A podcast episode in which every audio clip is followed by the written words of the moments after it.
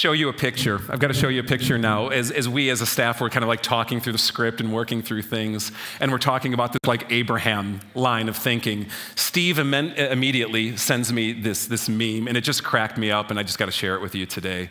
Here it is.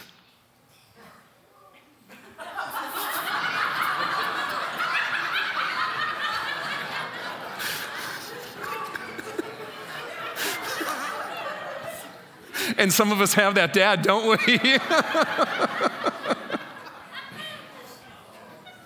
so warped. It's so warped. I want to take you through Galatians 3 this morning. It gets thick. I'm just going to warn you right now. This whole chapter that we're going to look at this week in part and next week in part two, um, it's, it's confusing.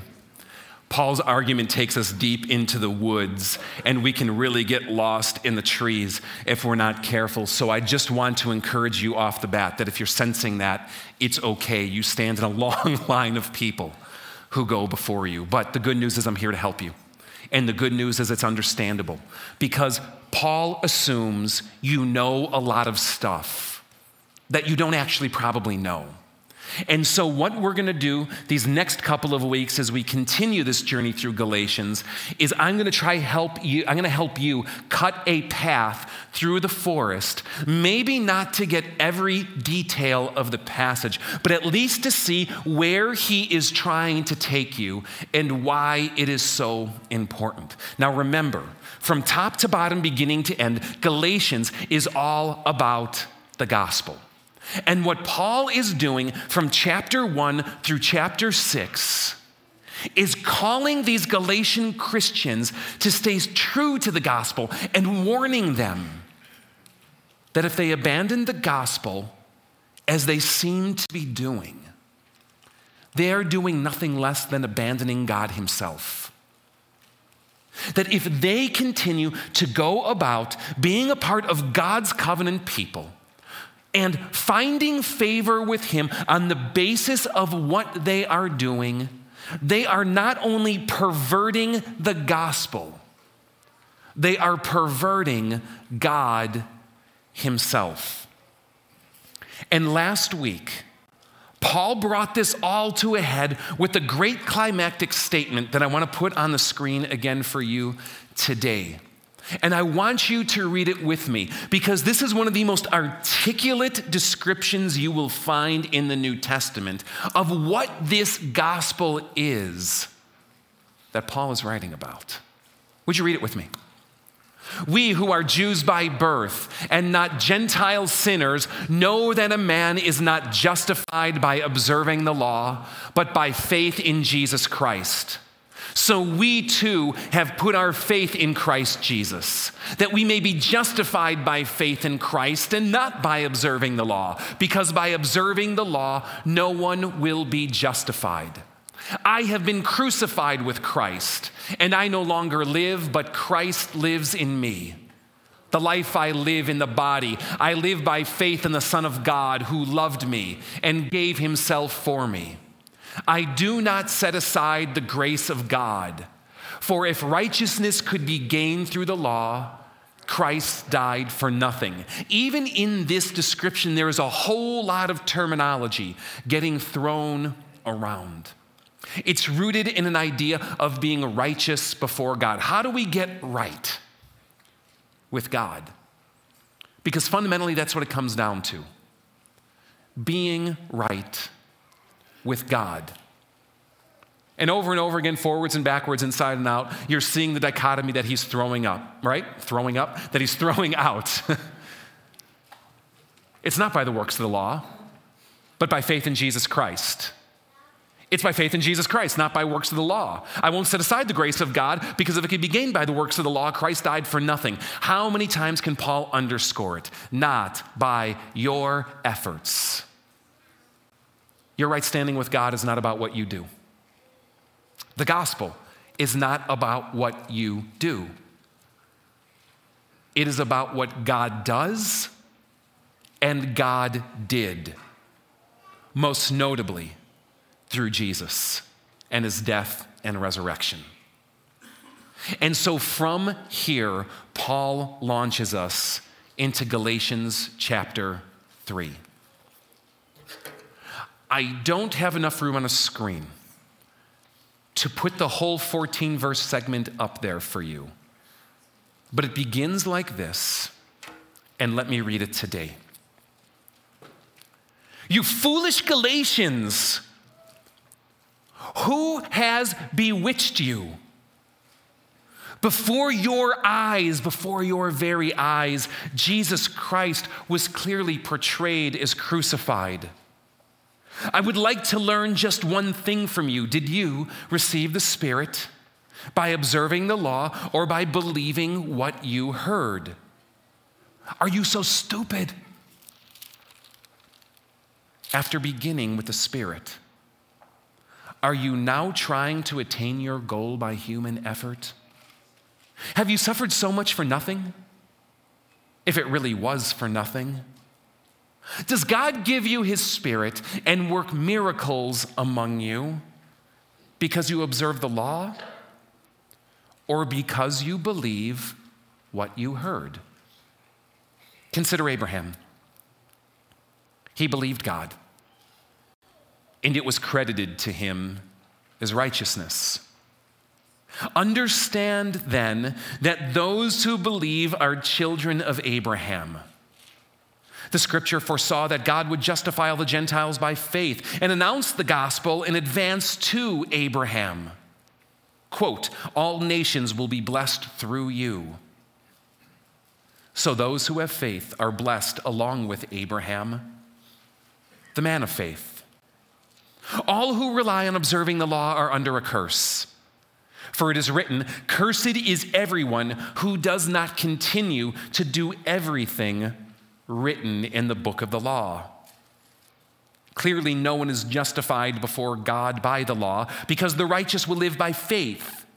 The law is not based on faith. On the contrary, quote, the man who does these things will live by them. Christ redeemed us. He redeemed us from the curse of the law by becoming a curse for us. For it is written, Cursed is everyone who is hung on a tree.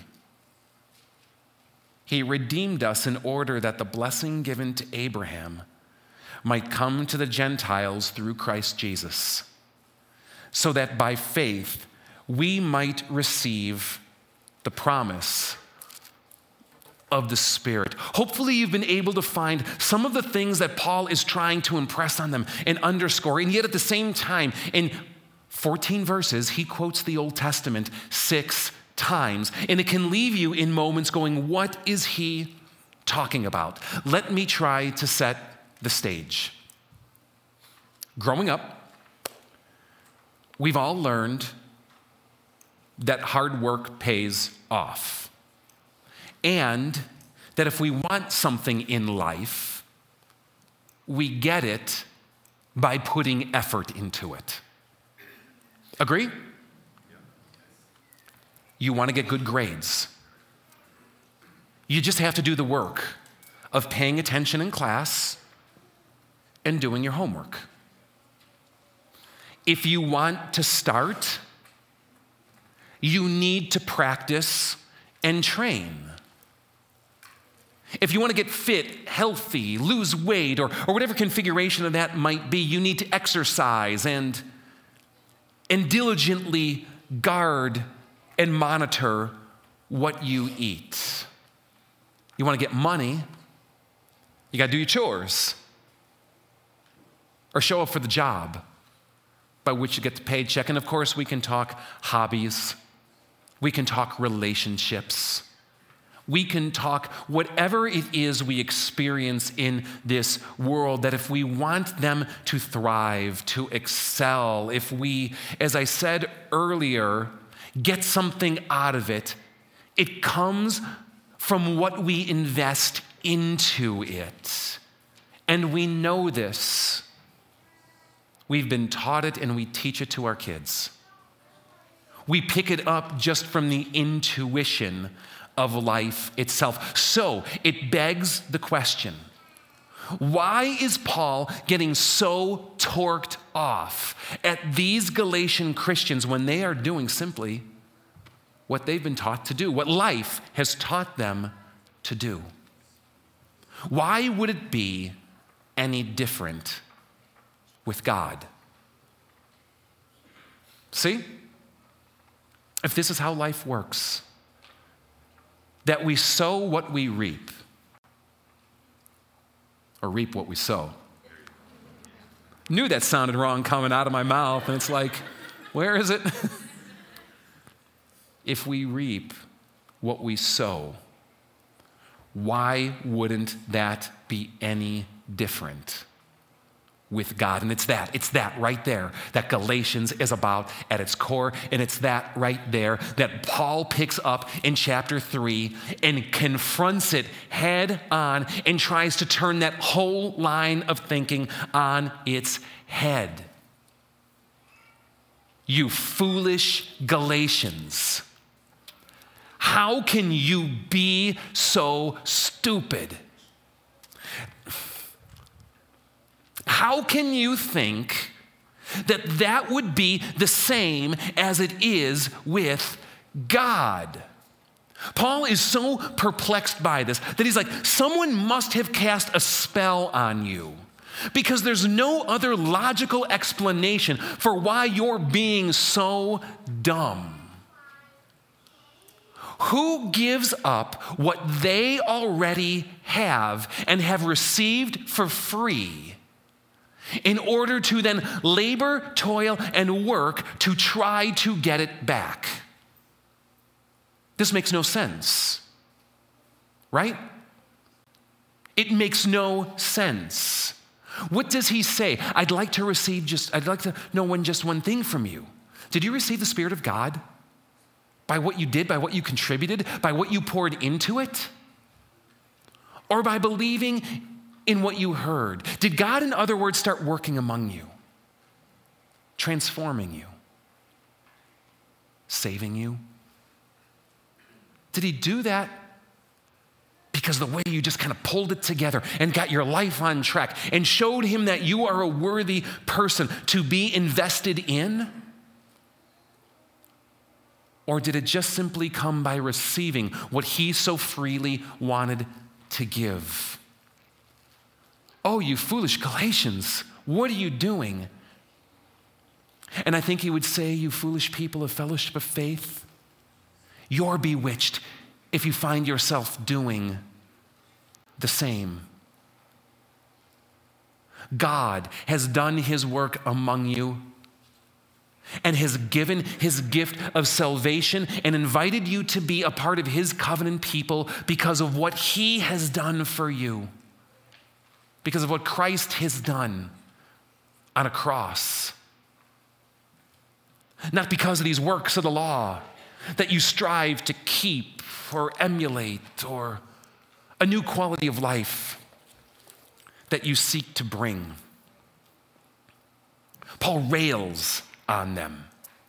He rails on them for giving up that which they already have in Christ to try to buy it back, to earn it in a way that they never can. You know, this isn't Galatians, but it's worth noting. In another one of his letters, Paul writes this There's no one who's righteous, not even one. That person sitting next to you is not righteous. The person behind you is not righteous. That person you love more than anyone in this world, whether they're here or not, is not righteous. I am not righteous. You are not righteous. There is no one righteous, not even one. And so, if there is no one who is righteous, what hope do you have of ever getting right before God by your own efforts or by works of the law? None is the point that Paul is making. You foolish Galatians, why are you trying, working and toiling and slaving for something you can't even do when God has given it freely to you? Paul is trying to turn on its head any myth that we might hold of our own powers and abilities. In Galatians 3:10, he says all who rely on observing the law are under a curse. Why? Cuz the law is bad? No. Because if you don't do it fully, if you don't do it completely, if you don't find yourself in obedience to the whole thing, then you are fundamentally a lawbreaker. A lawbreaker against God. And justice demands its due. Which of you here can say, I've done it all? I've done everything the Lord has expected of me. I've done everything that He's commanded. No one. No one. Because there is no one who is righteous, not even one. And Paul, in this letter, particularly in chapter 3, is trying to explode any notion we have of getting right with God by our own power, strength, goodness, or ability. Now, I want to share with you an, an audio clip here momentarily. It's a clip by Bill Hybels, something I heard years ago. But he speaks into this so beautifully. And I thought of just trying to summarize it, but I think hearing it from his own lips and the way he crafts the story is worth our time. Now, disclaimer I know that in recent years there has been controversy surrounding Bill Hybels, that he stepped down from Willow Creek, particularly over accusations of various sin issues. And if you expect your Christian leaders and teachers to be above reproach, you are absolutely right. But if in the process of their sin, you also reject the message that they bring in the name of God, then you have just exposed yourself of being embracing an, a personality cult rather than worshiping the one that they point to. And so I say this to simply say this. I'm not invested in what happened over at Willow Creek. I don't know the ins and the outs. But I do know this regardless of where the truth stands on it, God uses broken people. And I will not reject the good message of a broken person or sinful person any more than you should reject the message of a broken and sinful person standing before you today, or that I will reject the message of the broken and sinful people who penned the words of the Bible. So now that that disclaimer is out of the way, hopefully, what Bill has to say will make an impact on what Paul is trying to say to these Galatians. Let's roll it. Many years ago, I decided to take up the sport of racquetball. One game was all it took for me to, to get hooked on the sport. And I just loved it. I started playing once a week and then several times a week. Court time was cheap in those days, about four bucks an hour, as I recall. So I'd invite a friend and split the cost. He'd pay three and I'd pay one, and we'd go at it. Once a Dutchman, always a Dutchman. But in only a matter of months, I found myself winning almost every single game I played. Of course, I was screening my opponents rather carefully. They were mostly the elderly and the infirmed. But there was no question in my mind that I had found a sport that I could really play well. One day at the club where I was playing, I saw a poster on the side of a locker and it was announcing that there was going to be a tournament at our club. I didn't know anything about racquetball tournaments. It said that there were going to be three skill levels in this tournament. There would be a C level for what I understood to be like recreational novices. And then there was a B level for more serious, competent racquetball players. And then from what I could discern, there was this A level, which was for guys that lived at the club and slept with their rackets in their bed. So I remember standing in front of that poster on, on the side of the locker, and I was asking myself what skill level I should enter the tournament at. And because I was a pastor and teacher of the Bible, which promotes virtues like sober mindedness and humility, I said to myself, now admit it, Bill, even though you've caught on to the game quite quickly, You've only played the game for a couple months. You might not win the A League. Okay? There's a chance. But maybe you better play it safe and sign up at the B level. Because if you win that, then next time around you could enter at the A level and, you know, then it'd be about right. But w- this was for sure. I wanted no part of that C League. I was way beyond being a recreational novice. Now, as I was finalizing my decision between the A and the B level, an older gentleman walked up to me in the locker room. He said, You thinking about entering that tournament? I said, Well, I'm thinking about it. And I could tell he was kind of checking me over physically. Kind of, was trying to decide how good a racquetball player I might be. And I kind of checked him out too. Older guy, little pot belly, no reach, stubby little arms, you know, no threat at all. Looked like the local pharmacist, you know, no threat. Um, then the guy just, he offered the information. He said, You know, I played in last month's tournament. I said, What level? He said, C. I thought, That figures. And then with a proud smile on his face, he said, And I came in 10th. I thought to myself, He's proud of that? If I came in 10th place in the C class, I'd want to crawl in a hole and die. And he's announcing this in the locker room. Uh, then out of the blue, the guy says, You know, I've already played a couple games this afternoon, but if you're looking for a game, I'd be happy to play you. I said, Okay, and asked him for three bucks, and we started to walk up the way. But you see, I thought playing this guy would be smart, it would be sort of strategic.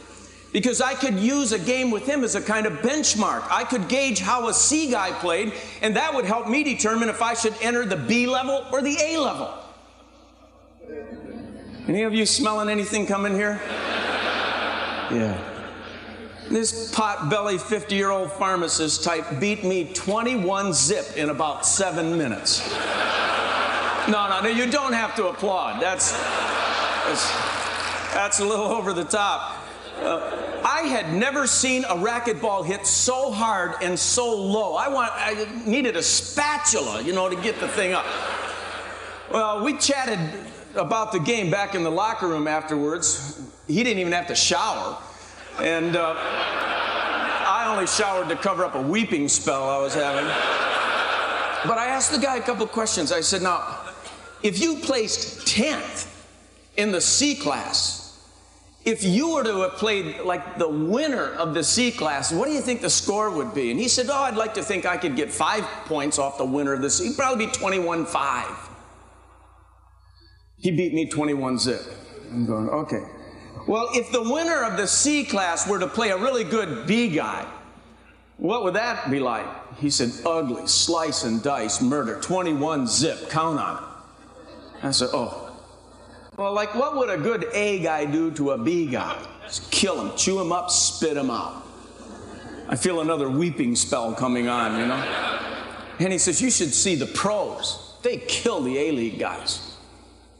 Then he goes, oops, gotta go. He said, enjoyed the game. I thought, I'll bet you did. I sat there alone in that locker room. I just shook my head. I thought, how deceived can a person be? 20 minutes ago, I was almost an A level competitor. Certainly a B level competitor. I didn't even want to mess with the C class. To state the obvious, I had vastly overrated my racquetball abilities. I had never objectified my skill level. I didn't have a benchmark by which to assess my level of play. And that 50 year old potbelly guy became my benchmark and he made me face racquetball reality. You know, athletics isn't the only arena where people tend to overrate themselves.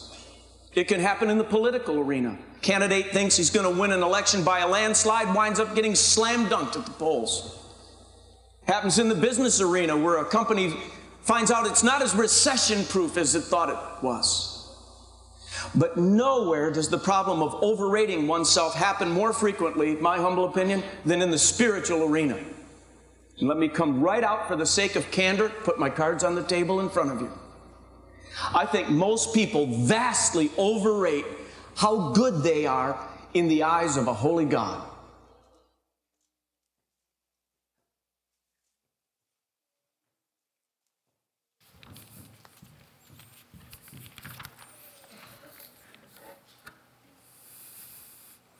Pretty striking to think about.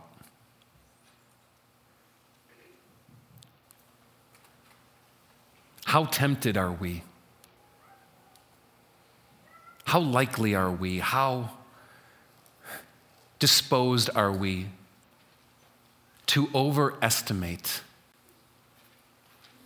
our righteousness and our works and our abilities before a holy God? Galatia was being sold a false bill of goods.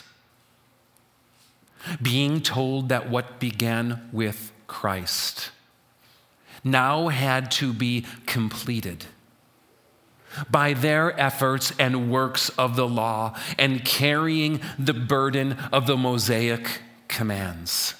That to be a part of God's people, the burden shifted from God to them. Now, in these passages that we shared, Paul says, well, remember 3 verse 10, that anyone who does not follow everything written in the book of the law is under God's curse. That when they stand before God, they will be smoked, beaten, not able to compete, not able to hold their own in that arena. The curse, of course, that Paul is talking about here refers to Judgment Day. The idea that each and every one of us will stand before God someday. As certain as we will die, we will stand before our Maker and give in account of our lives. And we will be measured up with no place to hide, not against the person next to you, not against the general trajectories of people in this world, but against God's standard, revealed in His holy law. And that all who do not live up to that standard merit and earn nothing but judgment from God. But there's another curse that comes with it as well. It's kind of a curse by extension that I think we face now in relation to that fear. It's more of a psychological curse. That low grade anxiety of wondering do I measure up? Am I good enough? Will God accept me and just not notice or pay attention to these other things. It's that low grade fear that many of you know so well that you tend to live with around people or maybe God Himself. When deep in your heart you know that you do not measure up to them. That fear of wondering and speculating what they must think about you how they must feel about you, whether they'll accept you. But Paul shows a different way a way free of the curse in all of its forms. And with a master stroke, Paul uses Abraham, who is the founding father of the Jewish people back in Genesis chapter 15. After God comes to Abraham, and God just simply out of his grace tells Abraham that he will be great and that a great nation will come from him and that he'll bless whoever blesses him and curse whoever curses him and that all people on earth will be blessed through him. After God just kind of gushes it out, God comes to him again. He comes to him again and he says basically the same thing in chapter 15 Abraham, look up at the stars. Your descendants will be like that. Lord, what I, uh, uh, Abraham, what I've told you, I'm going to do. And it says that Abraham believed God. and it was credited to him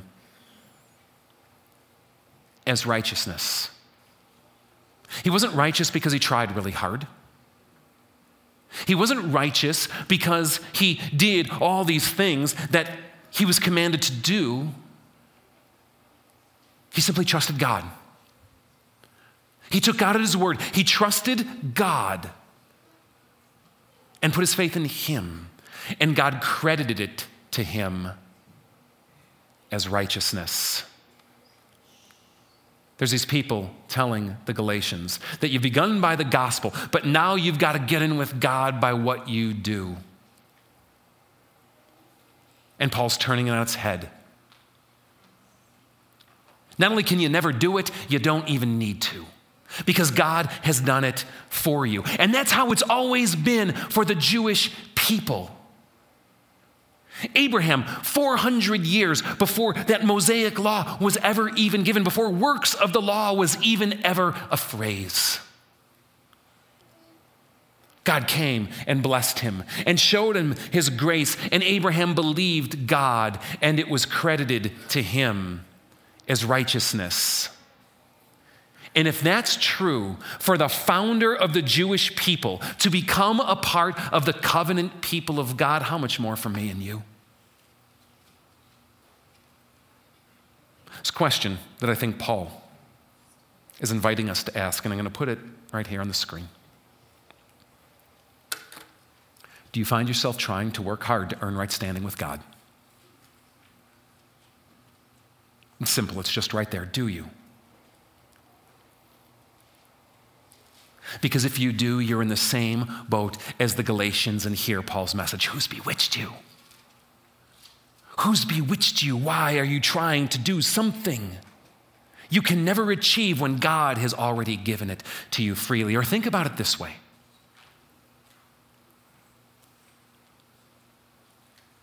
Whose kid are you? All right? Whose kid are you? Just shout out, shout out their names. and the rest of you don't know. Apparently, a lot of white shoes in your family tree. So, arguably, most of you don't know, but I think we can go with this line of thinking. Did you become their son or daughter by your own effort? So you're telling me you had nothing to do with it. No, you became your son, their son and daughter because your mom and dad were fooling around, right? And it had nothing to do with you. You know, Jesus says you must be born again. No one can enter the kingdom of God unless he is born again. I tell you the truth, he says, no one can enter the kingdom of God unless he is born of water and the Spirit. Why would we think our spiritual birth has anything more to do with us than our physical birth happened to do? This is why John will write things like this He came to that which was his own, and yet his own did not receive him. But to those who receive him, to those who believe in his name, he gives the right to become children of God. Children born not of natural descent or of human decision or a husband's will, but born of God. See, implicit to this whole thing is that the Galatians wanted to be children of God. They wanted to be the covenant people of God, which means they wanted to be connected to Abraham's family, always known as being the Jews. And that's why Paul will write in Galatians 3 understand that those who believe are children of Abraham. That's why he'll write in Galatians 3 Christ redeemed us in order that the blessing given to Abraham might come to us Gentiles through Christ, so that by faith we might receive the promise of the Spirit. And for Paul, this is the heart of the gospel. And it's not something new. It's something that goes back to the beginning of God's salvation plan in this world with Abraham as the kickstart of it all. Convinced? that it's all on God and not on you, convinced that there's nothing you can do, convinced that it's been given to you freely, convinced that it's all about what God does and not what you do? If so, great. Respond to it then in faith. No, not yet. That's okay. Because Paul isn't done trying to convince you yet. And we're only at chapter 3, verse 14. Stick with it. See what he argues and see what he says. Maybe, just maybe, he'll help you see everything in relation to God differently.